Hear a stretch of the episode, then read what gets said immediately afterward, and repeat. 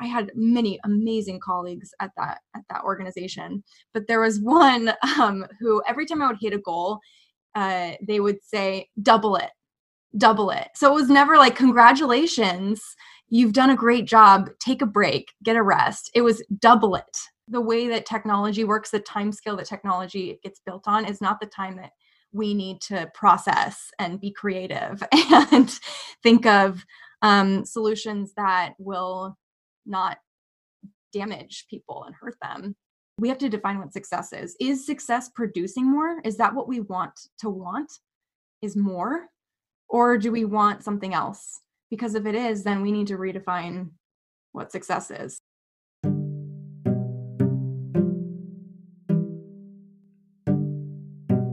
Hi, I'm Carlos, co founder of the Happy Startup School, and welcome to our Happy Startup Community podcast. Along this journey of building the Happy Startup School, I've had the privilege of meeting amazing people from around the world. Whether it was across a banqueting table at our summer camp festival or sat at a beach cafe in Goa during one of our retreats, each of them had fascinating stories to tell and interesting ideas to share that have changed how I look at business and life. This podcast is my effort to share these conversations with you and to open up your horizons to new perspectives and ways of viewing the world. I hope that they become a source of inspiration, learning, and connection. Enjoy. Carrie is an author, entrepreneur, community builder, and consultant, and has been building online communities for the past 15 years. Her new book, Building Brand Communities, is about how companies can create a greater sense of belonging and therefore create more positive impact in the world her experience in tech startups did not create a great positive impact for her. She started her professional life in the publishing world and then moved into a tech startup where she found the step change in the pace of work overwhelming. During our conversation, we touch on the idea of a calm company as evangelized by the founders of Basecamp. Rather than trying to achieve growth at all costs, we should be creating a new definition of success. However, can you have a calm company if you're not a calm founder? Lately, I've been having a number of conversations about leadership and inner work. I was struck by the quote The organizations we create bear the scars of their founders. What this means to me is that what we believe and what we need is reflected in the companies that we create.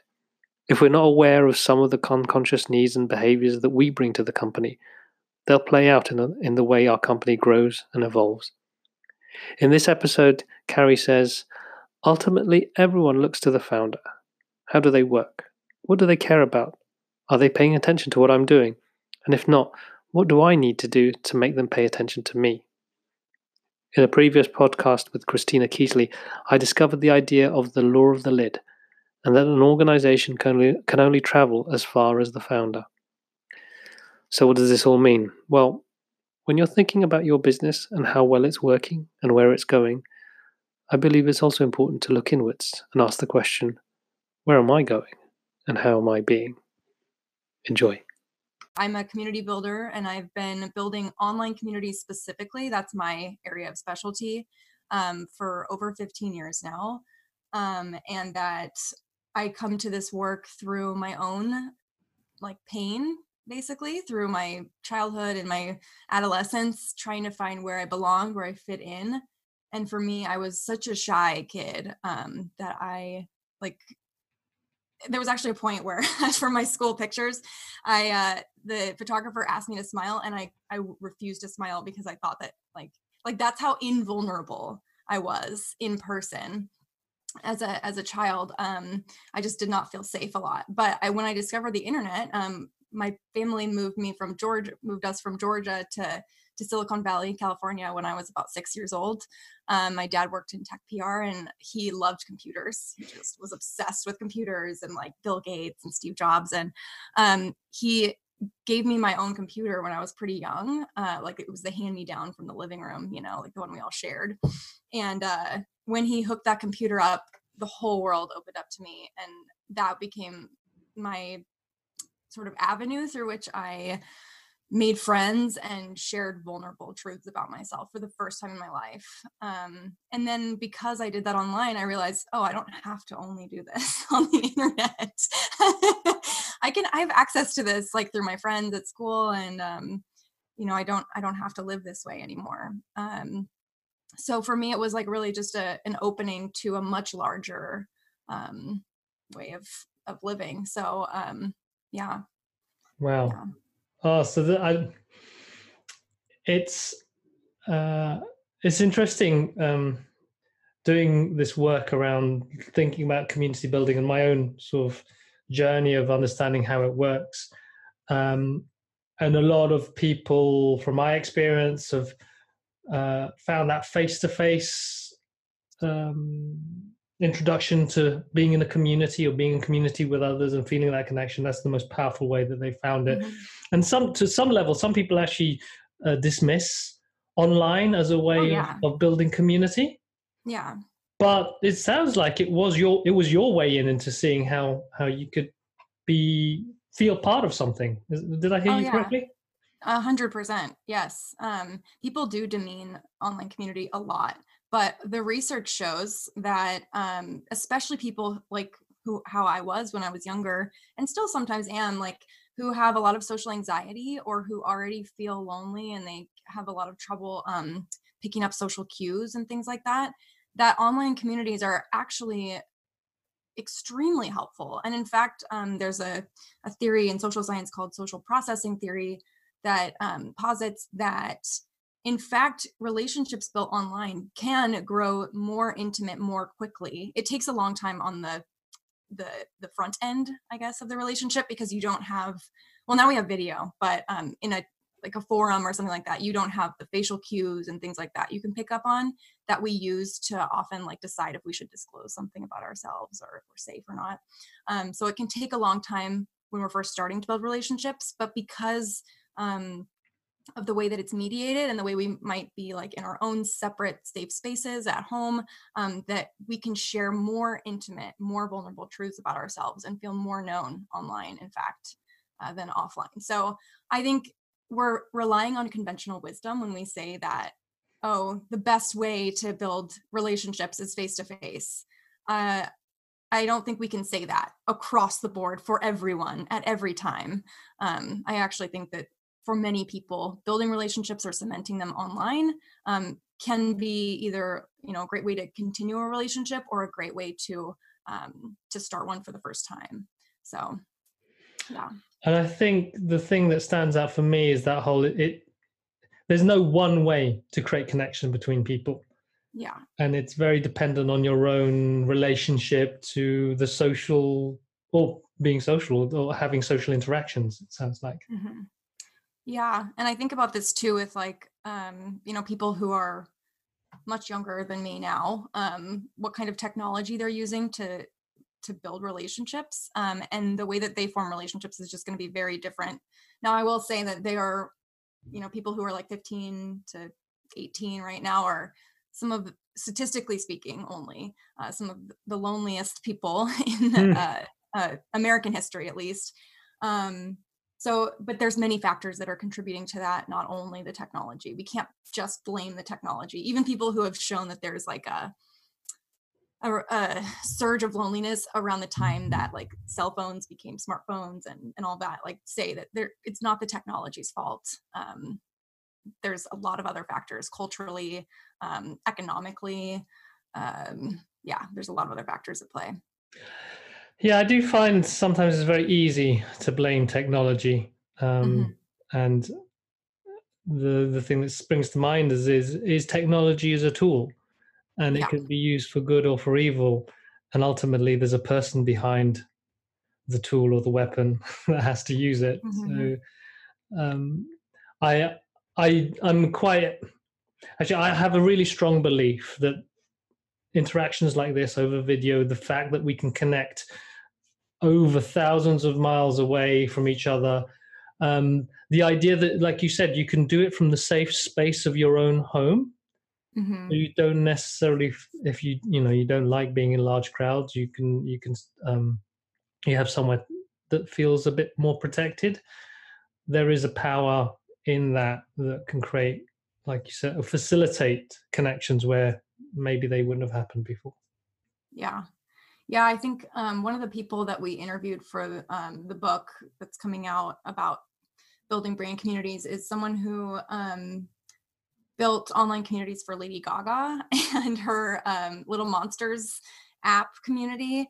And she said, you know, she had a very actually talking to her she's probably about 10 years younger than me but talking to her it was like i felt like i was staring at like a young version of myself i was like oh wow okay um, she said that she felt really lonely in high school she was bullied a lot um, just felt invisible and uh, she met friends through the the lady gaga community that she's now flown all over the world to see like a friend who she's in australia a friend in Amsterdam who she's still friends with, you know, like five, six years later. Um, and they help each other through all kinds of life um, drama and things like that. So, but you know, like they have met offline in addition to to online. I think to say that only online interaction is is enough is I'm not I'm definitely not saying that, but um, but yeah, I think that it has a place. Uh, so one of the, the thing that sprang to mind when you're talking there is, is around how technology has a way of leveling the playing field in all mm-hmm. sorts of ways, and I think you know the the most prominent way we see it is in the startup world and tech, and how small tiny companies can actually compete against large companies. The way I relate it to what you're saying there is like people who aren't necessarily socially gregarious or like to go out or you know the, the they can now start making the same kind of connections and having the same impact and having the deep relationships that they wouldn't have had before because of technology and, and the, the different ways we can communicate. Yeah. Yeah. And this connects to leadership too. Like a lot of people who might not have risen to leadership positions, I'll put that in quotation marks because it's an informal designation, um, can have a, a louder voice online and just can be more expressive online rather than um, you know out in the real world where uh, I teach right now a, a class of undergraduates and um, like the way that leaders get picked is often just who's the loudest. and that's just sort of like what people do like oh who's talking the most? Okay you must be the most responsible you must be the leader. Online all that goes out the door because uh, you don't have like volume necessarily on your side. So um, I think in that way it opens up what leadership looks like. Um, it changes the voices we have access to and can can listen to, um, and it means that you know quiet introverted people have more of a uh, a chance of, of being able to to find their people and and lead online as well. Thank you very much for the the the very uh, sophisticated segue there. I saw it. that's that's that's brilliant because um, no, when I'm linking that idea of like leveling the play, playing field for technology and for community building, and also for leadership, being able to lead in different ways, yeah. and where that in terms of linking this conversation to the idea of leadership, where I'd like to take it first is I think uh, where people most think about leadership, and it's in terms of organizations and companies and, and building great companies and uh, what it means to be the top of that.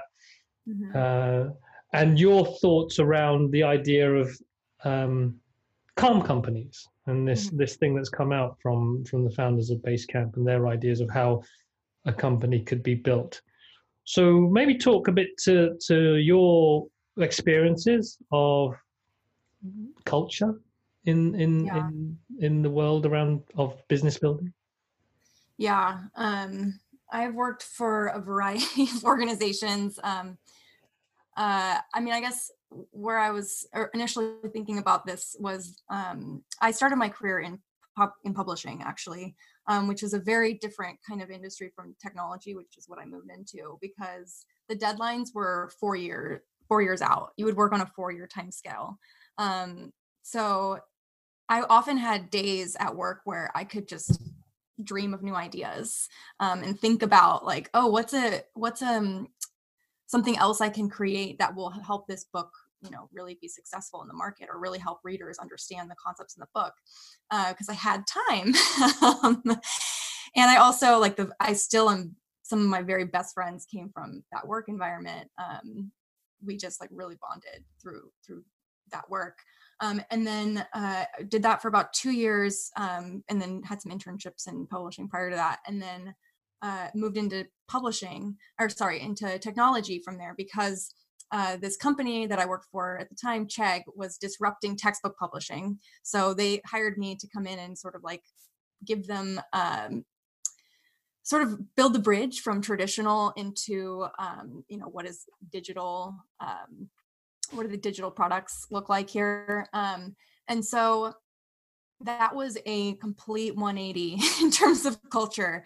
Um, the time scales were you know two week sprints and uh, to go to go from a four year deadline to a two week sprint is just oh my gosh. Um, i remember first joining the company and like at night i would close my eyes to go to sleep and spreadsheets which is like me like just be like in the back of my mind. Oh, um yeah and uh, i constantly i remember i had um i had many amazing colleagues at that at that organization but there was one um who every time i would hit a goal uh they would say double it double it. So it was never like congratulations you've done a great job take a break get a rest. It was double it um, which by the way like i don't know if you know how like exponential works but that's a crazy thing to ask someone to do. Um, of course you know how it works. Um, but uh, yeah so i at some point i just hit a wall. And uh, at the same time uh, i was in a relationship that was um, abusive so i will share that. Um, and so it was like all these like abuse coming from multiple angles frankly um, from the culture that i was working in which at many times was wonderful but still had uh, abusive elements in it. And this is not unique to that organization. I want to make that very clear. Um, and then also the relationship i would come home to at night. Um, it just i fell apart.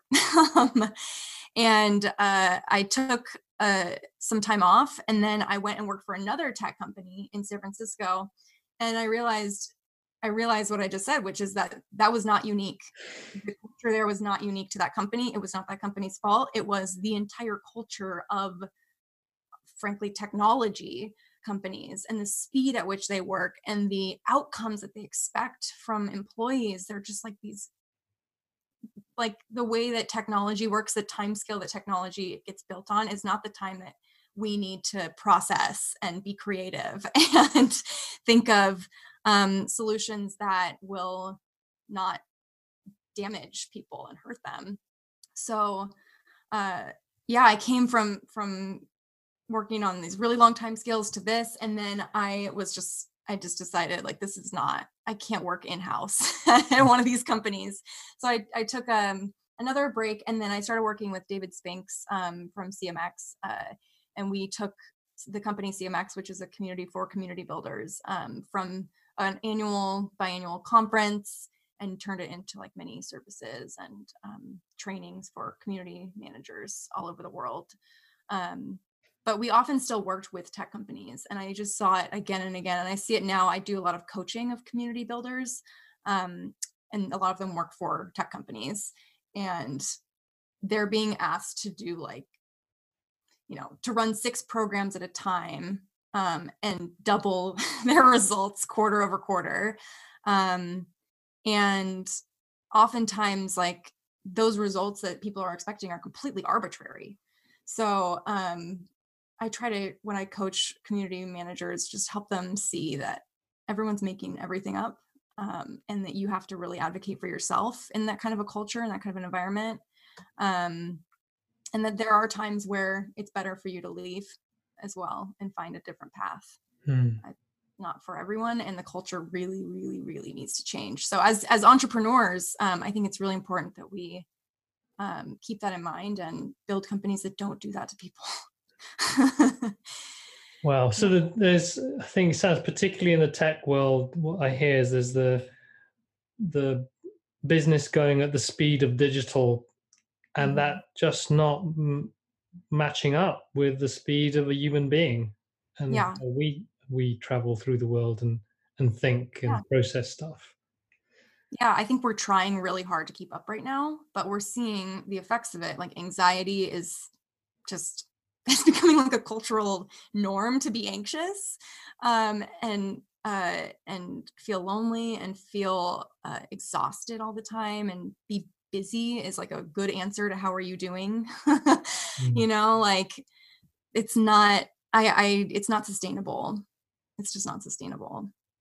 And so you said it was like there's a broader culture and uh, contextually or a cultural context that these companies are in.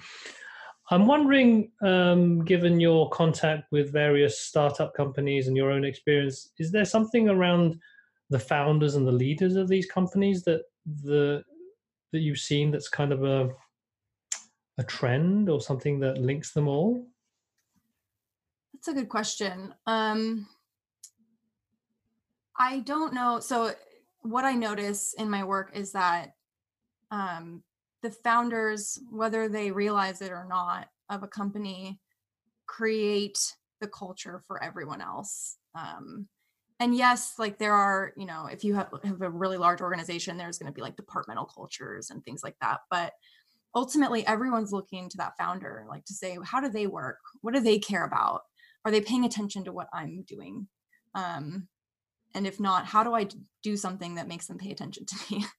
um, I just see that again and again. Um, a lot of times when I'm coaching community builders, I have them speak with the founders of their company if they haven't already, um, and and hear how the founders describe the community that they've built, uh, which is always like a very vulnerable thing to ask.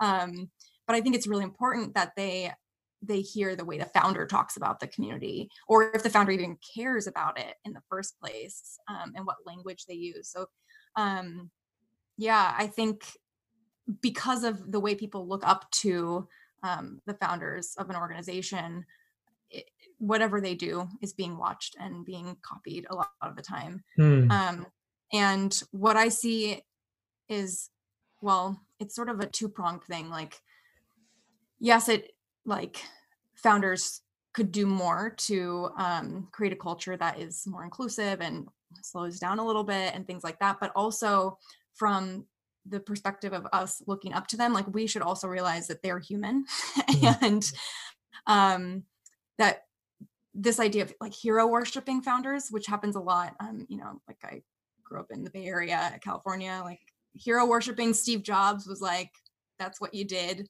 um which by the way like i've i've read lisa jobs's book and it's fantastic and you just realize how uh, one human being is not he wasn't perfect. He was really, really broken, uh, and we're all really, really broken, and that's okay. Um, but we're continuing to perpetuate some of that brokenness and and continuing to perpetuate trauma um, is actually what it is mm. through the ways that uh, we look up to founders as these like heroes. They're not. Um, they just had a good idea and had the wherewithal to see it through, and oftentimes are very charismatic. Um, but they're humans. There's a, I think there's something around the the people who do manage to create something impactful or these large organizations. Um, there's a level of persistence. You know, yeah. they have the tenacity to make something happen. I also believe there's luck, of course, that's involved. Um, uh, the other aspect of it, though, is the while they can make a company, uh, you know, a large company, or make uh, an organization that's that's perceived successful, um, what it means on the inside within the organization and what it mean what it feels like because it's what it looks like uh, and how you can measure it at a materialistic level but how it feels inside whether people actually feel successful or feel like they're enjoying things inside yeah. again seems to me as something that isn't is sometimes overlooked mm-hmm. and the, there's a quote i think i shared with you is like every organization carries the wounds of its founders yeah uh, and you talked about people look to the leaders to model the behaviors that they believe should happen within the organization mm-hmm. and uh, earlier on you said something around whether they realize it or not as a leader they have uh, impact on the culture.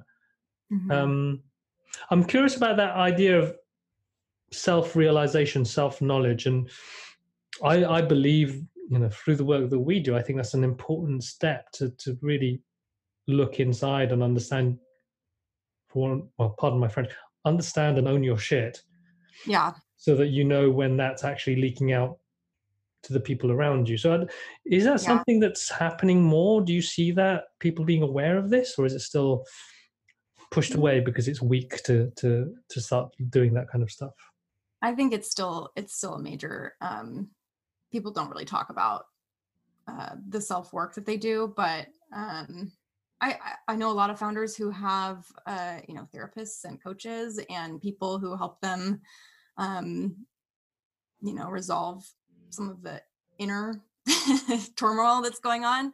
Um, I know I have all of the above things. I've worked with coaches. I worked with uh, therapists, healers. Um, and yeah i think for me like i was talking earlier about my own past trauma and i you know have been diagnosed with ptsd before and uh, because of my own history of trauma i tend to not trust as easily as some other people do and so i have to be really really really careful not to just not trust someone because of my history with people breaking my trust. Um you know like I could live my entire life not trusting anyone. I could build an entire company not trusting any of my employees. And many or many people do build companies. They don't trust anyone that works underneath them or lateral to them. Um, but what kind of a company would, would I be building? What kind of life would I be building for myself? Um, what kind of culture will I be foisting on others? So yeah for me the battle is always like how do i become less defensive um, and less um, i guess yeah how do i become more vulnerable all the Hmm. time um, because there's a, kind of linking it back to this idea of calm companies um, i also what sprang up for me when you were talking is i hear uh, a lot of people talking about happiness in the workplace creating strong company cultures um, and some of some i hear some people saying companies doing that purely so that they can increase increase production and effectiveness mm, and not necessarily because they want to have happy employees. yeah So, so there's something around. Uh, well, the, the two things maybe uh, maybe you could run with this idea of a really defining what success means yeah uh, and what it also means within the context of this fast-paced not only tech world but it feels like generally the world Mhm. um, and and being a leader and what that means and what it takes to maybe be a leader that wants to create a calm company and Mm. generally create a space that's doesn't just pay lip service to happiness yeah uh, what you said about you know that um, there's this rhetoric around creating a calm company or uh, in my case there's a lot of rhetoric around creating community so that we can further production um, or further like um, yeah further capitalism is actually what it is. Um, so uh, that is that rhetoric is running rampant right now. And it's it's been that way for a long time. Even if you look at robert putnam who's one of the authors of he's the author of bowling alone. Um i don't have you heard of that book? No. It was a book um i believe in the 90s it came out. No no 2000 um but it, it was a, he's a um, professor at harvard um, and studies basically like how do we forge communities why are they going away? Why why is american life american life specifically but this is uh, applicable across um, many cultures uh, why is it becoming so solitary and individualistic? Um, but ultimately his uh, what he was saying is that we have to create communities um, so that we can unlock social capital. So he put the idea of being part of a community into the language of capital and production, which makes sense if you are a capitalist and like you really, really believe that um, in this neoliberal idea that we're all individuals and we all have to just take care of ourselves and if we take care of ourselves then everyone else will be taken care of. Like this whole idea of self-care i could go off on a whole other tangent about like how the conversation is often like take care of yourself first and then others will have this ripple effect. And i believe that that's true but i believe that that's true because we live in a society where we are distinct individuals and we see each other as we see ourselves as on a quest that's individual and not collective. Um so i think that yeah this this rhetoric around like making it a production is something we just should be aware of because um, I've been reading a lot of Foucault lately so that I could, um, you know, analyze power dynamics and things like that. Um, but what Foucault says is uh, we are all agents of our own power and our own powerlessness. Um, and that, in fact, the most effective um, system of governance is one in which no governing has to be done, but we self govern. And I think that's actually what a company like Facebook, for instance, is asking of people with their Facebook groups rhetoric is saying, well, we don't want to govern you, but you can govern one another in these Facebook groups. Um, you'll have a leader there, and we'll have all of the technical um, things that you need to report things and moderate. Um, but we're going to let you self govern. And so by being in Facebook groups or in many communities, um, not just Facebook. I know we're broadcasting to Facebook right now. Hey, Mark. Um, oh, algorithm is listening to you. Yeah. um, uh, it's not just Facebook. There's anyway. Um, but by being in these groups, we are agents of our own powerfulness in leading these communities, but also agents of powerlessness in really consenting to be governed by Facebook through their rhetoric of saying we're not governing you. Mm. So um, I, I, it's a very complex sort of philosophical uh, conception of things, but I think I don't necessarily have an action item around that, but I do think that we just need to bring be really aware of how community and how calmness or um, how slowing down like how those are being positioned as um, rhetorics to get us to produce more. Mm. Because, like you said, we have to define what success is. Is success producing more? Is that what we want to want? Is more? Or do we want something else? Because if it is, then we need to redefine what success is. And we don't have to just build a calm company to produce more. We can build it to do something else hmm. entirely. I think it's that aspect of um, if you create a company and you're the leader of that company, the founder of that company, and and you have a need to produce more, mm-hmm. uh, I see in that scenario maybe you you use the the frameworks of having a calm company, having a strong company culture, and creating more happiness at work as a means to an end. Yes. Yeah. And so I link that to this idea of kind of a more self awareness around what the leader's trying to achieve mm-hmm. so that they're not confused by their goal. They're not, um, how to put it? I think there's a level of transparency and honesty that we're here because we're just going to make loads of money. And essentially, if you're in this to do that, then that's why you're here. But if you're actually here because you want to have good quality of life and you believe in our values and our ethos about how we balance work and life or how they blend in a way that makes the experience better, then being honest about that, I think that's where yeah. my thoughts are coming to when, when you were talking and um and and then that what does that mean in terms of actually what i'm trying to get to i think is what does that mean in terms of leadership um because it feels like bringing to the idea of the community community aspect um, where leadership isn't just top down telling people what to do. There's mm-hmm. something around be, being less of a dictator yeah. but more of something else. I don't know if that yeah. had thoughts about what that something else might be.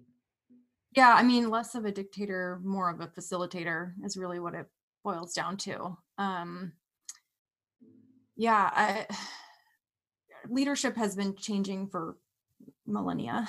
um, um, what I what I see right now in a lot of communities is that to be a leader is actually just to really care about the people in your community and to enable them to grow in a way that they want to grow and kind of let them decide what structures they need in place to do that or what work they want to do toward that goal. Um, so it's less like, here are the three things that we're going to do. I'm going to be your project manager leading you through this. And it's more of uh, an open conversation with, um, you know, stakeholders and, and your, your people in your community who want to step up and commit and do take action with you. So it's more about bringing people along on a journey than telling people what the journey is and having them just be bystanders Hmm. in it. And I'm interested in these. So you, you know, we talk about there's this idea of community, uh, and I think of companies. Uh, so a community is a collection of people together for a particular reason, and a company is a collection of people together for a particular reason. So that's one Mhm. way: company and community. And then I think of how companies, various companies, are trying to evolve the way they structure themselves. You know, you have a lot of remote working happening these days people who are acting more as freelancers rather than employees. So that Yeah. feels less tightly structured than a traditional company, um, and more a bit more morphous like a community. Yeah. What I'm trying to get to is like, is there this? Is there an evolution where company can behave more like community, or is that really never going to happen because they're two different um, conflicting needs happening in that that space. Hmm. I don't know. Um, I'm thinking now of like the concept of holacracy, um, and how people say that it doesn't work. I don't know. I've never been part of an organization um, that was really truly run like that. Um, I do think that I have hope that that's how things are moving. Um, that you can run a company more like a community, and people can come and go as they please, um, and can come and go on certain projects that they care about, and then like go work for another organization. I feel like that's how we're moving right now. Of course, there's like lots of labor issues and um, issues around like how do we deal with healthcare in that situation, at least in America, where healthcare is tied to your job.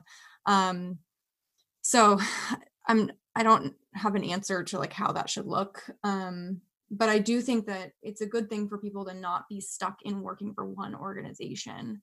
Um, and so really to get people to buy into working with you on your goal as an entrepreneur, you have to make people care about your um, your purpose and, and what you're doing. And people will self-select if that is the right fit for them or not. Mm. Yeah. And I, and I feel there's something around. This is maybe so. It's quite um, bringing it bit, bringing it home.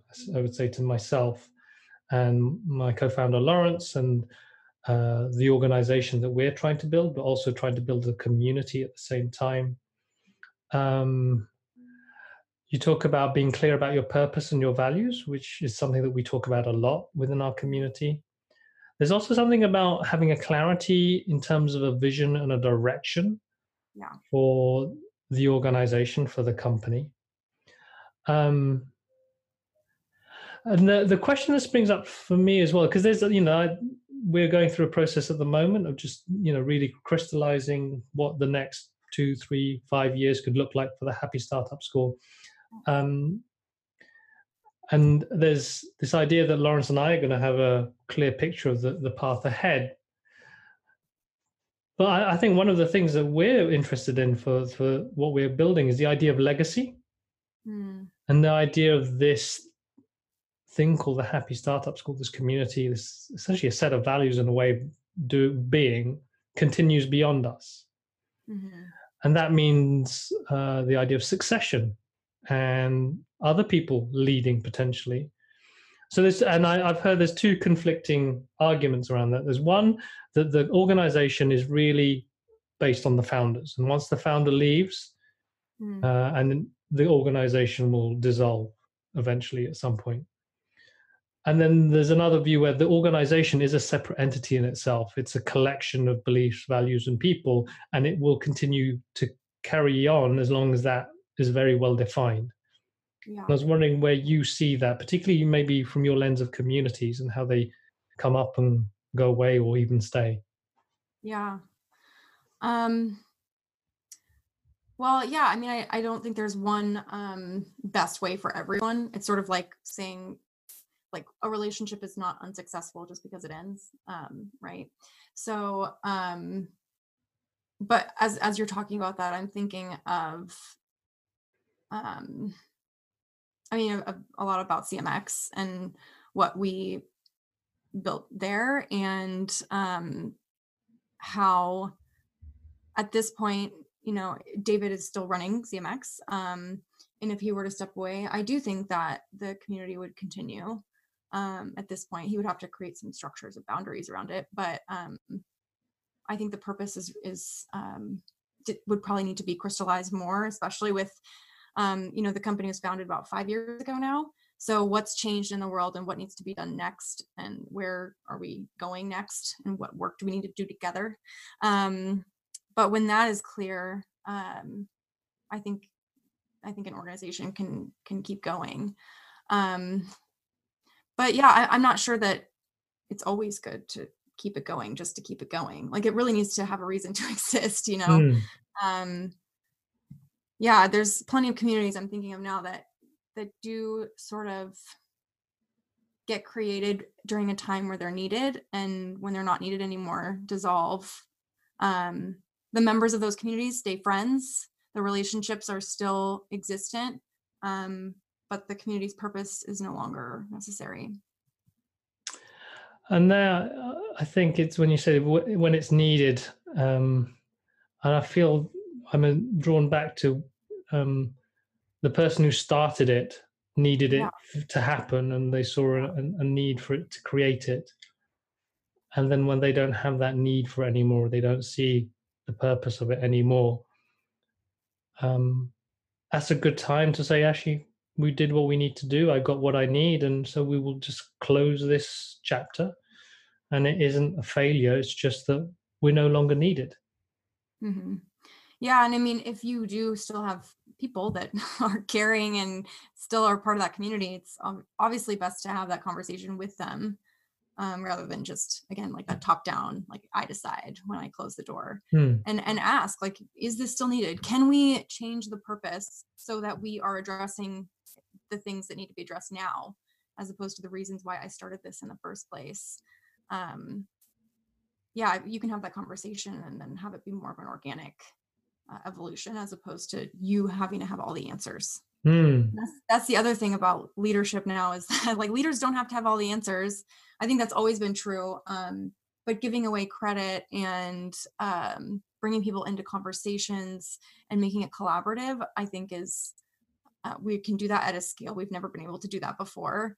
Um, and it's powerful because it means that you when you do initiate a change that there's people behind you that you know you're not just announcing this thing and dropping in people's laps Hmm. um so I think of it another level is when you closely identify with the company or community or organization that you've built mhm, without that awareness that you've you've linked your identity so tightly to it then the idea of letting go or the idea of closing down or idea of someone else taking over that could potentially be totally hijacked by this um, unconscious attachment to the company.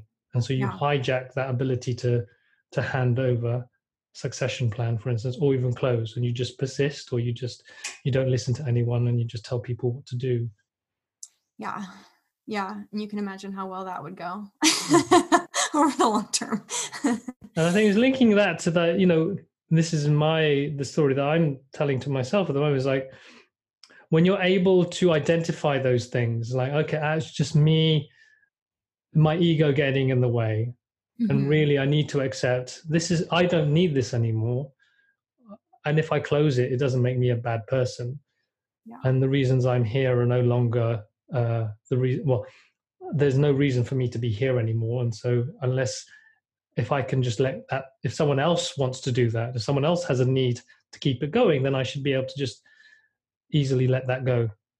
hmm Well, not easily. I will say it's really, really hard. Um, it's so hard. Even when you are making a change that's for the positive, there's always grief.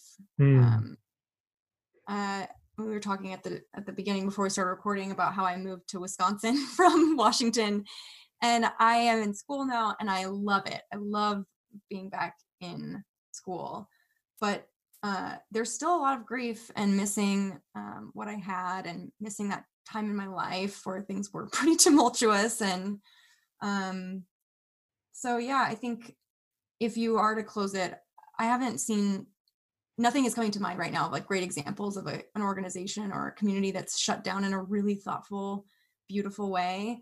But um, yeah, if you could honor what has been created in that space before moving on, I think that could be really, really powerful. Um, but yeah, like I said, I'm not nothing is coming to mind for me right now. An example, but Well, a story I can share, uh, whether it was as thoughtful as it could be, is when we closed down our agency to to Mm. focus on the Happy Startup School. Um, and so, at one level, we knew that there was no longer a need for us, or we didn't feel the passion and need yeah, to to continue with the business and it, it did involve letting people go and i think on one level if we were very ego driven about the business we would have tried to sell it and tried to get it to a stage where it was valuable enough for someone to buy but lawrence and i were very much well it's it's the amount of effort it's going to take to make that happen it's not really going to generate the value that we we we would need. Uh, and while it sounds crazy just to close a company, even though it's working well, we know that knew that our heart wasn't in it anymore. And so it was very, it was, it was a simple, maybe not easy, simple step to change. But what I did catch from you there, and I think I would agree with you, is the grief aspect of that. yeah, And for me, is that transition of identity where you have a very strong identity in one organization or one way of being. And from my place, and from, from my perspective, being a technical director of a, di- a digital agency and knowing exactly what that role entailed and how to, to be in that role, to then being starting a community and being what was effectively events company and then not knowing what that meant for myself and then getting very confused and maybe a bit sad yeah, about what could have been. Yeah. I think that's all part of the the journey, right? Like, yeah and I- this is what i was really curious for i'm very curious about this thing about you know when i think of whether building a company or building a community there is a way there feels sometimes like a weight of responsibility. I'm going to make this happen and going to people who are going to depend on me and i'm going to make sure that we know where we're going and that's what leadership can sometimes sound like but i think what you were talking to before was the, also the vulnerable side the open side the collaborative side of, of leading where where it isn't just about i feel i have to carry everyone. I somehow have tried to include mhm, everyone in what's happening. Be a bit more transparent about it. Yeah, yeah, which helps to dismantle that like hero worship we were talking about earlier, Hmm. Because it opens the door to like what it's actually like behind the scenes, and so people see that it's not. It's not easy, um, and that it's possible to make mistakes on the way too. yeah. So there's yeah, a fear that we have to look like we know what we're doing or else Yeah. people won't trust us and people won't believe that we'll be able to continue or, or make things happen? Hmm um, and that's a real challenge uh, when you're trying to gr- get people to uh, get create confidence in people yeah, um, Yeah. but i guess that's that's what's at the heart of really strong communities is the the the trust want Yeah. the trust. You don't have to know where the community is going. You just know I want to be part of that group, and they have the similar values and beliefs that I do. hmm Yeah, and I mean that that does involve some trust, right? That you trust what the purpose what they say the purpose is is what the purpose is. Hmm. Uh, and yeah, from a leadership perspective, um, I something you said was um, resonated, which was um, you know helping to create trust is really important, um, and it can be really difficult if you don't know that you're doing the right thing. Um, but you really don't ever know that you're doing the right thing. You really don't. Um, there things way we can't control anything we think we can but we can't control anything in the world um so yeah i mean it's i think part of leadership too is about knowing that you're stepping into something and you have to have faith in it um and i don't mean that in a religious or spiritual sense i mean that in just like a you know like a open to possibilities sense We'll work it out no matter what. yeah yeah um and i think when you forge really strong relationships people uh and and they people have seen you weather um crises before and make mistakes and and, and fix the the mistakes that you've made um or move on that's that's how trust is actually built it's not because you're saying something in the exact right way Mm. um or you're tell, weaving this story where people um you know believe your story i think that's about you, you can persuade people in that way but you can't build like lifelong trust that way. Um and that's really for me like the aim of building communities is like how do we build a more trusting world? How do we build a world not just that's more trusting for trust's sake but it's more trusting because we're actually making commitments and keeping them and and failing and fixing it and and acknowledging that we're all human Hmm. Yeah. I, I like the idea that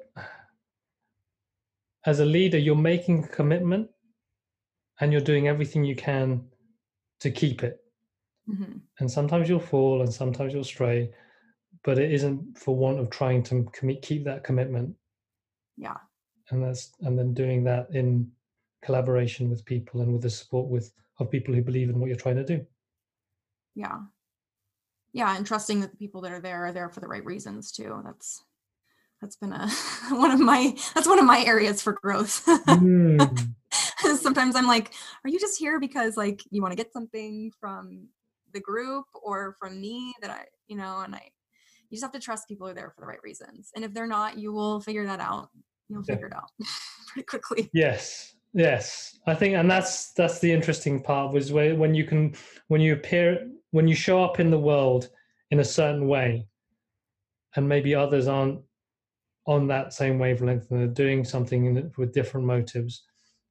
How we react to that is quite interesting um, exercise or or way of looking at whether we feel threatened and we try and push them out, or there's I don't know. For me, it's like will you accept maybe they'll take advantage of me, but they won't hang around, and we'll just move on from them and what they were trying to do.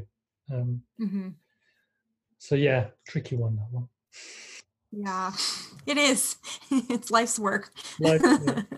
Well, Yeah. um, thank you very much for yeah sharing this little journey. Um, I think we touched on community, on companies, calm companies, leadership, um, a bit of philosophy there.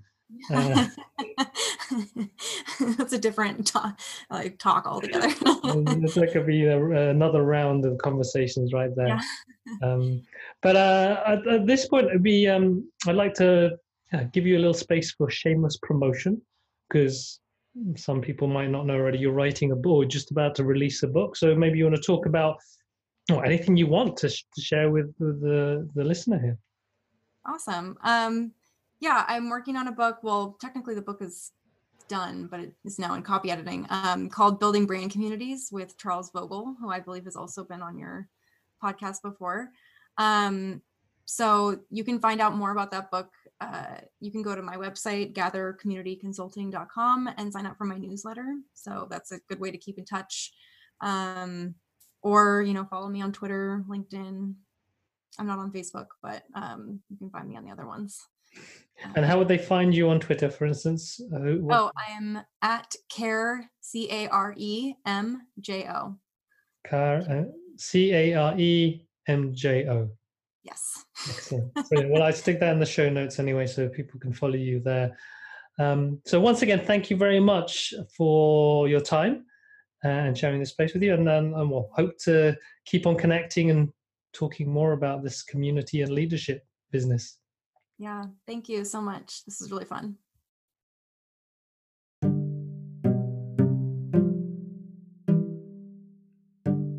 Thanks for listening to this Happy Startup School podcast. We're on a mission to help purpose driven entrepreneurs and individuals find more alignment between what they believe and the work they do. Because for us, happiness is when what you think, say, and do are all aligned. Happiness isn't just a passive feeling, but an active way of living, which isn't always easy, but when it's done right, can be effortless. We're on a mission to help you find happiness by providing tools, courses, and community that inspires you to follow the journey of building a happy startup. This will require finding out more about yourself, as well as learning how to build a purposeful business.